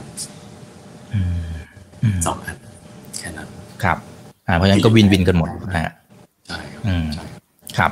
ทีนี้มันมันมีอีกอันหนึ่งก่อนที่จะไปทางฝั่งฮ่องกงนะครับอ่ามันจะมีตัวใหม่รู้สึกจะผมออกเสียงอาจจะยังไม่ถูก ลูกก้อเหรอฮะลูกกอลูกใช่กอลูกกออ่า อันนี้คืออะไรฮะไอเดียมองเห็นเพคืนพอยอะไรแล้วอัเรานนี้มาจริง ๆ ก็ต้องอืมก็ต้องจริง ๆ อยากให้ฟังคุณเมย์แต่ว่าวันนี้เป็นผมก็เอาเอาเวอร์ชั่นผมแล้วกัน คือว่าคนไทยชอบกินผลไม้ ผลไม้เราระดับโลกถูกไหมครับอืมแล้วใช่กินครับล้างปาก กินเป็นของว่างกินหลังอาหารอะไรก็แล้วแต่นะครับ รวมไปถึงผลไม้ปั่นซึ่งมันก็ถ้าจะเอาเป็นผลไม้แบบแท้ๆสดๆเนี่ยมันก็ไม่ใช่ว่ามีให้ทานมากมายนะตรงนี้มันก็เป็นช่องทางตลาดนะครับ รวมไปถึงคนที่ชอบกินยำผลไม้ยำจิ้มไปจิ้มพริกจิ้มอะไรเงี้ยแซ่บๆซึ่งอันนี้ คุณเมย์และทีม R&D ก็เชี่ยวชาญมาก เป็น passion นะครับเขาเขากินของเขาอยู่แล้วเขาทานเขาอยู่แล้วเขาก็เลยอ๋อต้องขายนะครับ ก็จริงๆณณณวันนี้ร้านลูกก๊อเนี่ยได้เปิดแล้วหนึ่งหนึ่งสาขาอยู่ที่เอ่อนางลิ้นจีแต่ว่าเดี๋ยวอยู่ในไพ p e ไลน์ซึ่งกำลังจะเปิดในอีกเดือนหน้า หรือไม่ก็ต้องอีกอีกสามอีกประมาณ 3-4ช็อปนะครับในในปีนี้นะครับ ไอเดียของมันก็คือว่าหนึ่ง เราก็จะการันตีรสชาติ บริการและความสะอาดนะครับหลายหลายคนบอกว่าอืมอยากกินมากเลยผลไม้แต่ก็แบบบางทีเราก็อยากยิ่งพอมีโควิด อะไรอย่างเงี้ยเขาก็อ่าอยากให้มาตรฐานเรียกว่าการจัดการนะครับ มีการล้างใส่ถุงมือคัดสรรวัตถุดิบอะไรที่มันดี แล้วก็สะดวก delivery ได้หรือ take away ได้อะไรอย่างเงี้ยผมก็อยากอยากให้ไปลอง มันไม่ธรรมดาอืมผมกินอืมพวกน้ำปั่นเขาอะแล้วก็แก้วพอดีพอดีแล้วสดแบบดีแล้วปรุงมีหลายสูตรมีแบบไอ้แอปเปิลผสมฝรั่งผสมส้มกล้วยอะไรเต็มไปหมดเลยนะฮะคือแบบมันถูกใจทานแล้วอยากทานทุกวันแล้วถามว่าประโยชน์มีไหมมีแน่นอนความสะอาดนะครับ มาตรฐานเราเลยนะครับ อันนี้ก็อันนี้คืออันนี้คือน่าจะเป็นภาพที่เห็นได้เห็นได้ค่อนข้างชัด นะฮะสำสำหรับตัวร้านลูกกอส่วนว่าถ้าเกิดว่าคุณเอกอยากได้ภาพอะไรเดี๋ยวผมส่งไปให้เผื่อว่าอยากจะร้านมันก็ครับเท่ดีครับอ๋อครับอันโอ้นี้คือก็เดี๋ยวแถมแถมอีกนิดนึงคือ คือแน่แน่นอนถ้าอ่าเรากำลังจะพาย o t เนี่ยหนึ่งอันประสบความสำเร็จเรียบร้อยยอดขายแฮปปี้ทุกอย่าง แล้วเดี๋ยวเราก็จะโรลไปเรื่อยๆถ้าถ้าเป็นไปได้ อันนี้ก็อีกอันหนึ่งเหมือนกันเราก็จะโรลไปเรื่อยๆเลยครับทุกกรุง เทพปริมณฑลต่างจังหวัดเราจะโรลไปเรื่อยๆนะครับแฟรนไชส์หรือเปล่าครับ จะจะคล้ายๆมิก้าไหมฮะหรือว่าเราลุยเองเลอยยู่ในแผนอยู่ในแผนครับอืมแต่ว่าอันเนี้ยก็ต้องต้องให้ต้องให้บริษัท เรียกว่าปั้นงานให้มัน เรียกว่า manageable ขึ้นอีก เพราะว่าเอ่อพอเมื่อไหร่ก็ตามที่คุณเอกดีลกับของสดอืความพิถีพิใช่ถันมันจะไปอีกเลเวลหนึง ซึ่งอันนี้เป็นครับเป็นหน้าที่เราซึ่งถ้าเป็นไปได้ เราอยากจะแฟรนไชส์แบรนด์นี้ครับอ๋อครับอ่าอันนี้น่าสนใจเดี๋ยวรอติดตามนะครับ แต่ละไตรมาสทีนี้คำถามที่ถูกถามและถูกฝากมาเยอะสุดเลยนะครับ คุณแม่ทัพคือฮ่องกงฮะคือโอเคโอเคอย่างแรกคืออยากจะให้ย้อนหน่อยครับว่าทำไมเห็นศักยภาพที่ฮ่องกง นะครับแล้วถึงไปเปิดสาขาผมผมเข้าใจว่าน่าจะฮอตหมายถึงว่า after you น่าจะฮอตในละแวกนี้อยู่แล้วนะเพราะฉะนั้นคนต้านจะติดต่อมาเยอะแต่ทำไมเราเลือกที่ฮ่องกงนะครับแล้วก็อย่างที่สองคือตอนนี้แนวโน้มเป็นยังไง เพราะตอนนี้ไม่แน่ใจโควิดโอเคบ้านเขาเป็นยังไงบ้างฮะเป็นคำถามที่ที่แฟร์และดีมากนะครับก็คือว่าฮ่องกงเนี่ยมันอย่างที่ทุกคนทราบผมผมพูดเรื่องต่างประเทศมา น่าจะตั้งแต่ IPO เลยใช่เพราะว่าสาเหตุคืออะไรสาเหตุคือ เราอยู่ในกรุงเทพอะ มันเป็น มันเป็น window ที่คนทั่วโลกมาเที่ยวแล้วมาเห็นใช่ไหมครับแล้วเราก็รู้ว่าว่าลูกค้าเราแฟนคลับเรามีอยู่ที่ไหนบ้างนะครับ เราปักหมุดไว้เยอะว่าเราชอบประเทศไหนประเทศไหนแต่การหา partner คุณอีกมัน มันเกือบจะเหมือนแบบคบแฟนหรือแต่งงานอะไรเงี้ยมันมันต้องมันพิถีพิถันไง แล้วเราก็อันนี้อันนี้เรียนพูดแบบไม่อาย แรก ๆ มันก็มือใหม่เงื่อนไขสารพัดต้องแบบมีอันนี้เข้าใจอันนั้นอะไรเงี้ยแล้วก็สุดท้ายเราก็โอเคเราก็เฟ้นมาได้นะครับ แต่บังเอิญฮ่องกงจบได้ก่อนนะครับ แต่ว่าก่อนโควิดมาเนี่ยโอ้โหมันแบบมันแบบไม่รู้มันเยอะอะมันเยอะมากเลยทุกประเทศ Middle East Southeast Asia เอ่อ ญี่ปุ่นเกาหลีอะไรมันเยอะมาก แต่เราก็ค่อยๆคุยนะครับบังเอิญจบที่ฮ่องกงก่อนแล้วพอโควิดมาหลายประเทศก็ชะลอไปหมดเลย มันก็แบบไม่ไม่ไม่ใช่โมเมนต์ของการลงทุนโอเค ทีนี้พอมาได้ฮ่องกงปุ๊บมันก็เกิดความแบบดูไม่ดี ตอนนั้นน่ะเอ่อจบกันเรียบร้อยประท้วงเลยใช่ไหมฮะอืมอะประท้วงก่อนประท้วงประท้วงปุ๊บเราก็บอกเฮ้ยไม่เปิด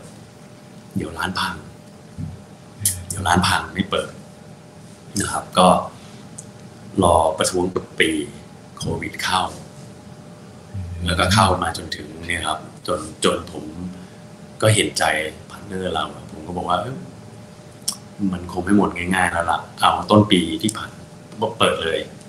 ก็ให้เปิดตั้งแต่ต้นปีเลยก็มกราก็เปิดจนถึงวันนี้นะครับ เป็นสาขาที่คอสเวปิก ก็ก็ดีนะครับ ดีดีมากได้รับการตอบรับทุกคนหลายหลายคนคงเห็นโอ้โหคิวยาว คนเข้าคิวอืมใช่มันเข้าคิวแบบเป็นบล็อกเลยอะพันพันตึกเลย ก็ถือว่าประสบความสำเร็จอ่าในเชิงการตลาด เพราะว่ามันคือคือหลายคนถามอะผมผมบอกว่าหลายแบรนด์เนี่ย เป็นรุ่นพี่เราได้ไปเปิดในต่างประเทศมาเป็นสิบปีแล้วแต่อันหนึ่งที่อันหนึ่งที่ after you ได้ได้ได้ได้เปลี่ยน กว่านิดนึงคือว่าแบรนด์เหล่านั้นเนี่ยไม่ใช่แค่ต้องไปจัดการเรื่อง operation จะต้องไปทำการตลาดใหม่ด้วย ใช่ไหมครับ แต่ after you อะอืมพาร์ทเนี้ยมันไม่ต้องทำเพราะเราทำที่กรุงเทพไปแล้ว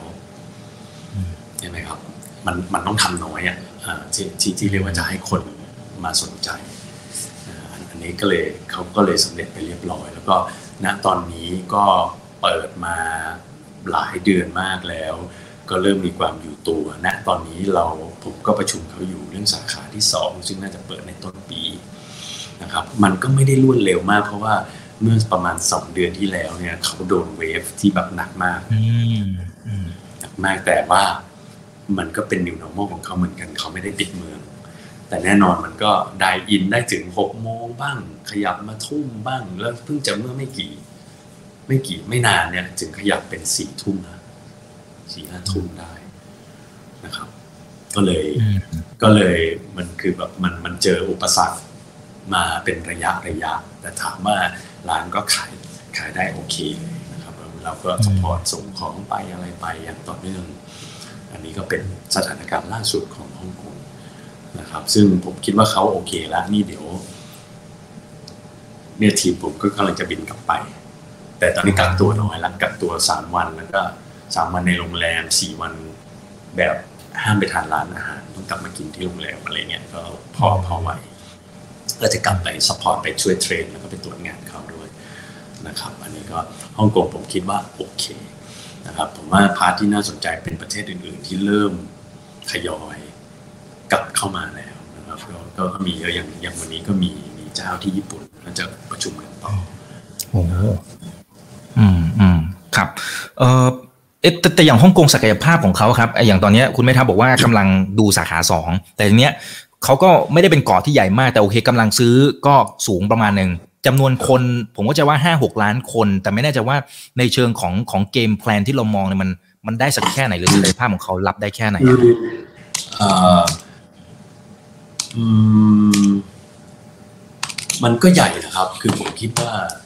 ถ้าเกิดว่า ฮ่องกงเนี่ยไม่ไม่ได้แบบแต่งโมเดลเยอะเอาเป็นแบบเหมือนอัพที่เหมือนกรุงเทพสมัยก่อนที่มีแต่อัพจะอยู่ร้านแบบปกตินะ ผมคิดว่าเขาเปิดได้ห้าหกช็อปสบายๆอืมนะครับมันก็สามารถ generate revenue ได้เป็นเป็นร้อยล้านบาทสบายอยู่แล้วอืมสบายสบายโอเคนะครับ เพราะว่าเอ่อเขาก็เขาก็ขายแพงนะขนมน้ำแข็งใสจานหนึ่งแพงกว่าบ้านเรา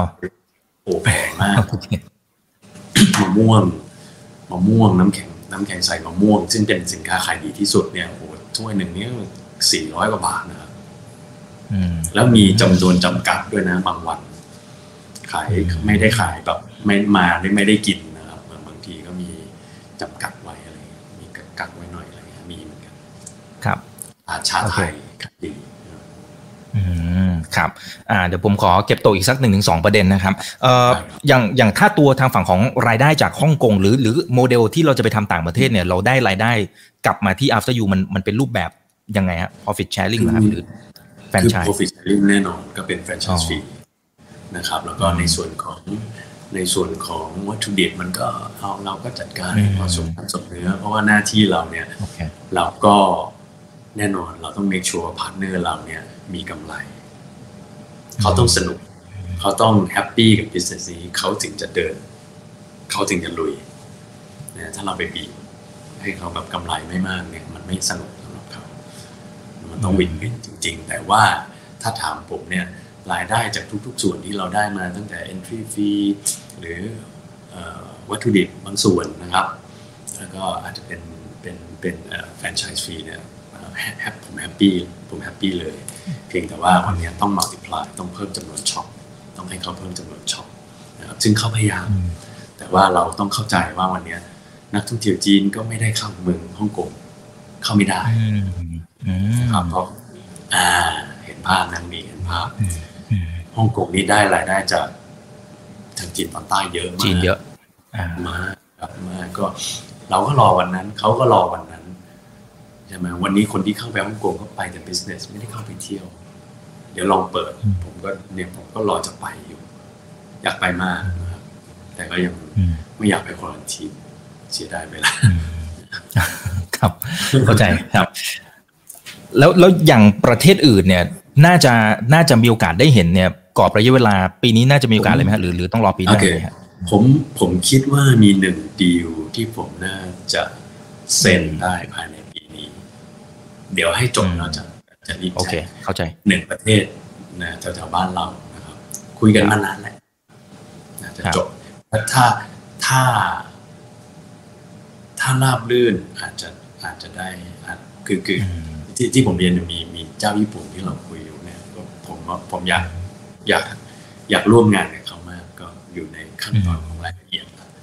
นะครับอ่ามัมันจะเป็นอะไรที่เจ๋งและเท่มากถ้าเราได้ไปเปิดที่ที่ที่โตเกียว ครับผมโอเคนะครับเอ่อแล้วแล้วอย่างมิก้าลูกกอล์ฟเนี่ยมีโอกาสไปต่างประเทศด้วยไหมฮะ อยู่ในไ i ป์ไลน์ด้วยไหมฮะ คือเอ่อต้องเอาเอาทีละแบรนด์มิก้าเนี่ย จากที่ผมทำมาแล้วก็รู้จักลูกค้าทั่วโลกเนี่ย กาแฟนี่อาจจะยากหน่อยยังห้าสิบห้าสิบเพราะว่าแต่ละประเทศเนี่ยอ๋อเขามีความชอบความชื่นชมในการบริโภคกาแฟเนี่ยต่างกันอย่างลิบลับอืม นะครับ ประเทศนี้ชอบแบบเปรี้ยว ประเทศนี้ชอบ drip ของขมๆประเทศนี้ชอบแบบใสๆอะไรอย่างเงี้ยคือ know-how ด้าน taste taste ตรงเนี้ยเราเราต้องให้เครดิตของใครของมัน ถามว่าถ้าเข้าไปมันจะเข้าไปในเชิงของแบรนด์ที่มีระบบจัดการ แต่อันเนี้ยผมเชื่อว่าหลายประเทศน่าจะมีเจ้าถิ่นอยู่ค่อนข้างเยอะอ่าผมผมผมเรียนว่าห้าสิบห้าสิบละกันไม่กล้า ถ้ามีใครสนใจอยากจะเอาไปผมไม่ไม่ไม่ปิดกั้นครับ แต่จากจากที่ทราบและศึกษามามัน มันมีของใครของมันค่อนข้างชัดเจน ในทุกๆประเทศอยู่แล้ว ส่วนลูกก็ก็เดี๋ยวให้เขาโตกว่านี้อีกหน่อย ผมว่าผมว่าดีเพราะว่าผลไม้ไทยเนี่ยมันมันยอดเยี่ยมอะผลไม้ไทยอะเด็กมัน มันยิ่งกว่าน้ำมันเนี่ยมันยิ่งกว่าแร่ธาตุอะไรคือมันโอ้โห มีมันมีค่ามากอะที่ผมก็อยากจะให้หลาย ๆ ภาคส่วนนะ ช่วยกันอัพแวลูของมันให้แมทช์ในความเป็นจริงให้เกษตรกรให้พ่อค้าให้ทุกคนได้สิ่งที่เขาควรมันสุดยอดจริงนะผลไม้ไทยนะมันแบบแหม่พูดแล้วอืมครับ ใช่ครับพูดแล้วอยากให้ประสบความสำเร็จด้วยนะครับคุณแม่ครับอ่าจริงๆเดี๋ยวขอประเด็นสุดท้ายนะครับ จริง ๆ มีอีกเยอะมากนะครับ ที่ที่สามารถชวนคุยได้เพราะว่าหลายอย่างในยปรับกลยุทธ์เยอะมากนะครับแต่ว่า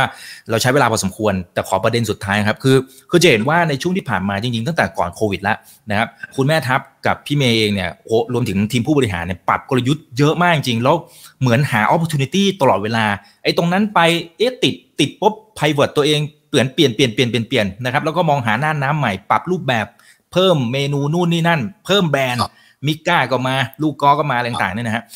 คือหนึ่งคือมันสะท้อนวิธีคิดของผู้บริหารยังไง แล้วก็สองคือเวลาที่เราจะบุกตะลุยเนี่ยอ่าผมเข้าใจนะ ผมเข้าใจความเป็นพี่เมย์เนี่ยด้วยความที่เขามี passion เขาต้องคิดอะไรออกเยอะมาก สมมติมีร้อยไอเดีย แล้วคุณแม่ทัพเองเนี่ยน่าจะต้องเหมือนกับว่าอาจจะต้องแบบเฮ้ยติ๊กถูกอะว่าหนึ่งร้อยมันอาจจะเหลือแค่ห้าก็ได้ มันมีกระบวนการคัดเลือกยังไงว่าด้วยทรัพยากรจำกัดเนี่ยลุยห้านี้ก่อนหรือยังไงฮะอ่าคือจริง ๆ แล้วอะผมหน้าที่ผมอะ คือไม่ไม่ควรจะเบรกเขาเลย เพราะว่าไอเดียดีๆใน success ในหลาย ๆ ครั้งมันมาจาก accident ก็มีนะครับ วันวันเนี้ยสินค้าที่ขายดีอันดับหนึ่งตัวหนึ่งของแบรนด์นะก็มาจากโปรเจกต์เล็ก ๆ ที่ที่เราแบบ เราแบบ เออทำอันนี้กันเถอะ เป็นงานการกุศลด้วยซ้ำเป็นงาน charity ที่เพื่อนผมมาเสนอ ผมบอกเมย์ทำอันนี้กันเอ่อช่วยช่วยเพื่อนพี่หน่อยอะไรเงี้ยเขาก็ทำขนมขนมปังในโซนนี่แหละครับโอ้โอ้โหทำอันนั้นทอกเอาเดือดทำเท้าให้มากทำให้เขาอะลิมิเต็ดแค่สามร้อยกล่องนะครับ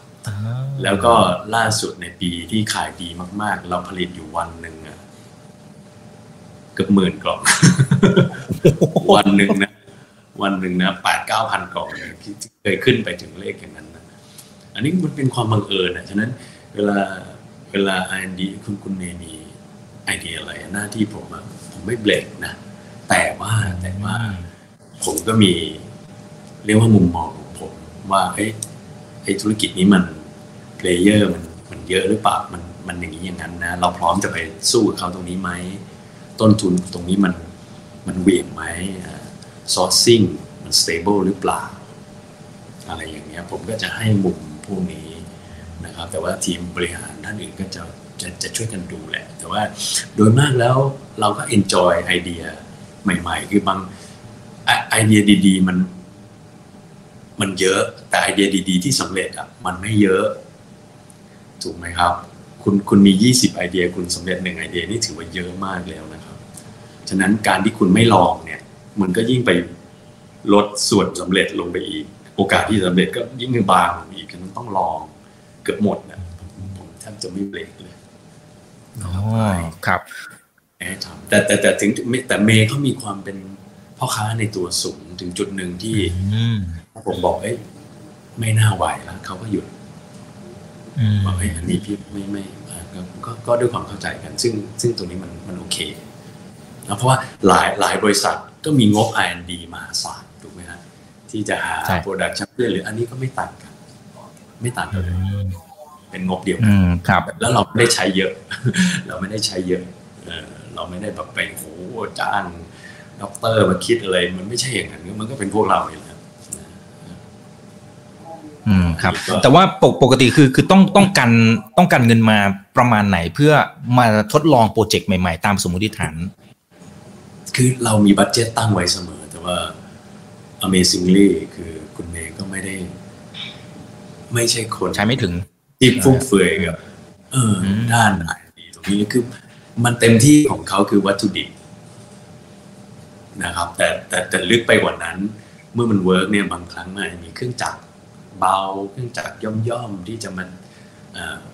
ลองทำตัวนี้ดูอะไรเงี้ย ซึ่งมันโอเค อย่างที่ผมเรียนคุณอีก มันมันมีสำเร็จมันมีไม่สำเร็จธรรมดา ถ้าไม่ทำเลยมันจะไม่เจอเลยอืมใช่ไหมอืมถ้าถ้าถ้าไม่ขุดเลยมันจะไม่เจอของเลยมันต้องขุดต้องเหนื่อยนิดหน่อยนะครับเอ่อถ้าถ้าจะให้สรุปผมไม่แน่ใจว่าสรุปสามารถสรุปเป็นเป็นข้อข้อพอจะให้เห็นภาพได้ไหมครับ ว่าเช่น วิธีการหาไอเดียใหม่ ๆ แล้วก็ทดลองทำเนี่ยอะมาจาก passion ของพี่เมย์ส่วนหนึ่งมาจากความบังเอิญก็คงส่วนหนึ่งนะแต่จะเห็นว่าหลาย ๆ อย่างมันมันมันเกิด นวัตกรรมใหม่ๆ ทั้งในในเชิงของกระบวนการทำงาน หรือการ present กับคุณลูกค้าในรูปแบบต่าง เช่น take home delivery นะหรือแบรนด์ใหม่เลย เช่นมิก้าอะไรต่างๆเนี่ยมันมันตั้งโจทย์ ตั้งโจทย์ตั้งแต่ตอนต้นยังไงครับ คุณแม็กครับอืมคือคือโจทย์โจทย์โจทย์คือเราก็อยากจะ diversify แต่อย่าอย่าเรียก diversify เพราะมันมันมันอยู่ในเรื่องของของอร่อย อย่างอยู่ในเรื่องของขนมอืมเราไม่ได้แบบ diversify ไปทำโอ้โหเอ่อหม้ออสังหาอะไรเงี้ยไม่ใช่แบบนั้นอะมันยังไม่ใช่แบบนั้นฉะนั้น จริง ๆ มันเป็นมันเป็นโจทย์เดิมและหลาย ๆ ครั้งเนี่ยคุณอีกมันเป็นเพราะว่า ถ้าถ้าถ้า after you รับได้เราให้ after you รับแต่ถ้า after you รับไม่ได้ มันก็ต้องสร้าง story ใหม่ขึ้นมาอืมต้องสร้าง host คนใหม่มา ดูแลงาน ดูแลไอเดียนี้ คุณอีกนึกนึกนึกนึกภาพออกสมมติว่าอืมสมมติว่าอยากบอกว่าอยากทำ อยากทำปาท่องโก๋สมมตินะฮะเอ่อน้ำเต้าหู้ปาแต่ว่า after you โอ้โหคุณจะไปทอดอะไรในนั้นแล้วไปมันอาจจะไม่สะดวกอะไรเงี้ยแล้วไอเดียอย่างนี้เราก็สร้างแบรนด์ใหม่ขึ้นมาเลยแต่ว่าโอเคหลักหลักๆเนี่ย ถ้าท่านอีกติดตามเมย์ก็จะเป็นคนที่ต้องหาอินสปิเรชันด้วยการท่องเที่ยวไปชิมนู่นชิมนี่คือของอร่อยทั่วโลกเขาต้องเขาต้องรู้จักมันนะแล้วมันก็ แล้วก็ความพิเศษเขาก็รู้ลิ้นคนไทยดี แล้วก็เอากลับมากลับมาปั้นจนเขาเกิดความมั่นใจว่า เนี่ยต้องขายดีแน่นอน อะไรอย่างเงี้ยแล้วเราก็ลุยถูกบ้างผิดบ้างธรรมดาครับ อ่า โอเค ได้ครับ เราคุยกันพอสมควรแล้วนะครับจริงอืมเดี๋ยว ถ้ามีโอกาสในอนาคตเดี๋ยวอาจจะขออนุญาตเข้ามาเพิ่มเติมนะครับ มันมีอีกหลายมุมที่น่าสนใจสำหรับบริษัท after you นะครับ ฝากทิ้งท้ายถึงผู้ถือหุ้นหน่อยครับอ่าสร้างความมั่นใจนะครับ หรือว่าว่าที่ผู้ถือหุ้นที่ตอนนี้กำลังทำการบ้านอยู่นะครับ เชิญเลยครับโอเคก็ ถ้าเกิดว่าทุกท่านดู ทุกท่านคงคงคงทราบแล้วว่างบที่ออกมาอะไรมันก็จริง ๆ แล้วอะเราเราเองก็มองไว้มีได้ anticipate งานไว้ประมาณนี้เพียงแต่ว่ามันมันมันมันก็ดีดีมากเลยล่ะกว่ากว่าที่เรานั่นไประดับหนึ่ง เพราะว่านักท่องเที่ยวเนี่ยเหมือนคล้ายๆอัดอั้นแล้วมันเป็นอย่างที่ผมคาดไว้มานานว่าถ้าหลายๆ ประเทศเปิดรวมทั้งเมืองไทยเปิดเนี่ยเมืองไทยจะได้อานิสงส์อย่างมาก เพราะเราเที่ยวถูกและเที่ยวสนุกนะครับแล้วมันเป็นอย่างนั้นจริง ๆ พอเมืองไทยเปิดปั๊บเนี่ยเราได้กลุ่มลูกค้าอินเดีย ที่แบบเดิมไม่ค่อยได้มากับอีกกลุ่มหนึงคือ ลูกค้าชาวเวียดนามที่แบบมากันเยอะมากครับตอนเนี้ยไม่รู้ว่าพอบล็อกเกอร์เลยมากันเยอะสุดๆ ก็ เลยทำให้แน่นอนสาขาที่มีนักท่องเที่ยวเราประมาณน่าจะหนึ่งในไม่เกินหนึ่งในสามจากทั้งหมดแต่เขาโอ้โหพลัง support จากตรงนี้เยอะจริง ๆนะครับ แล้วก็ลูกค้าชาวไทยก็ก็เหมือนกับแบบอัดอั้นนะก็กลับมาแล้วเราก็ รีบฉวยโอกาสออกเมนูใหม่ออกอะไรให้แบบให้ปังสุดๆเลยนะครับ รีบกลับมารีโนเวทร้านอะไรปรับทีมปรับอะไรให้มันนั่นก็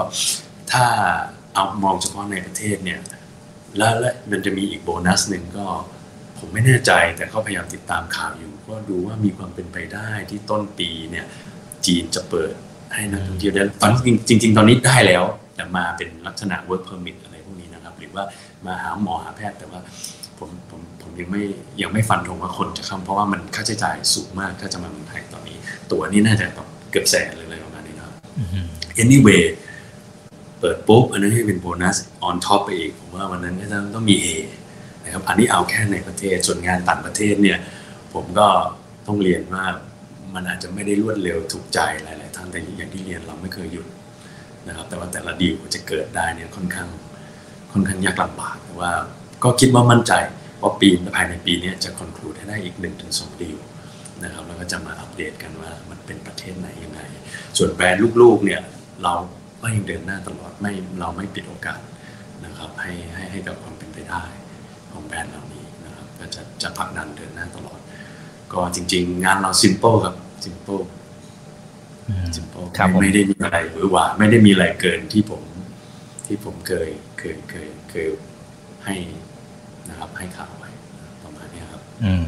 ครับผมโอเคครับ วันนี้ขอบพระคุณมากครับคุณแม่ทัพนะครับ ยังไงเป็นกำลังใจให้นะครับ ขอบคุณมากครับอีกขอบคุณทุกท่านครับคุณผู้ชมท่านไหนที่ดูเราอยู่นะตอนนี้ยังไงฝากกดไลค์กดแชร์กันด้วย YouTube อย่าลืม Subscribe นะครับแล้วก็อย่าลืมไปทำการบ้านต่อนะครับแล้วขอให้โชคดีในการลงทุนครับ นี่คือ right now บายอีกบนพดทุกเรื่องที่นักทุนต้องรู้ครับ สวัสดีครับ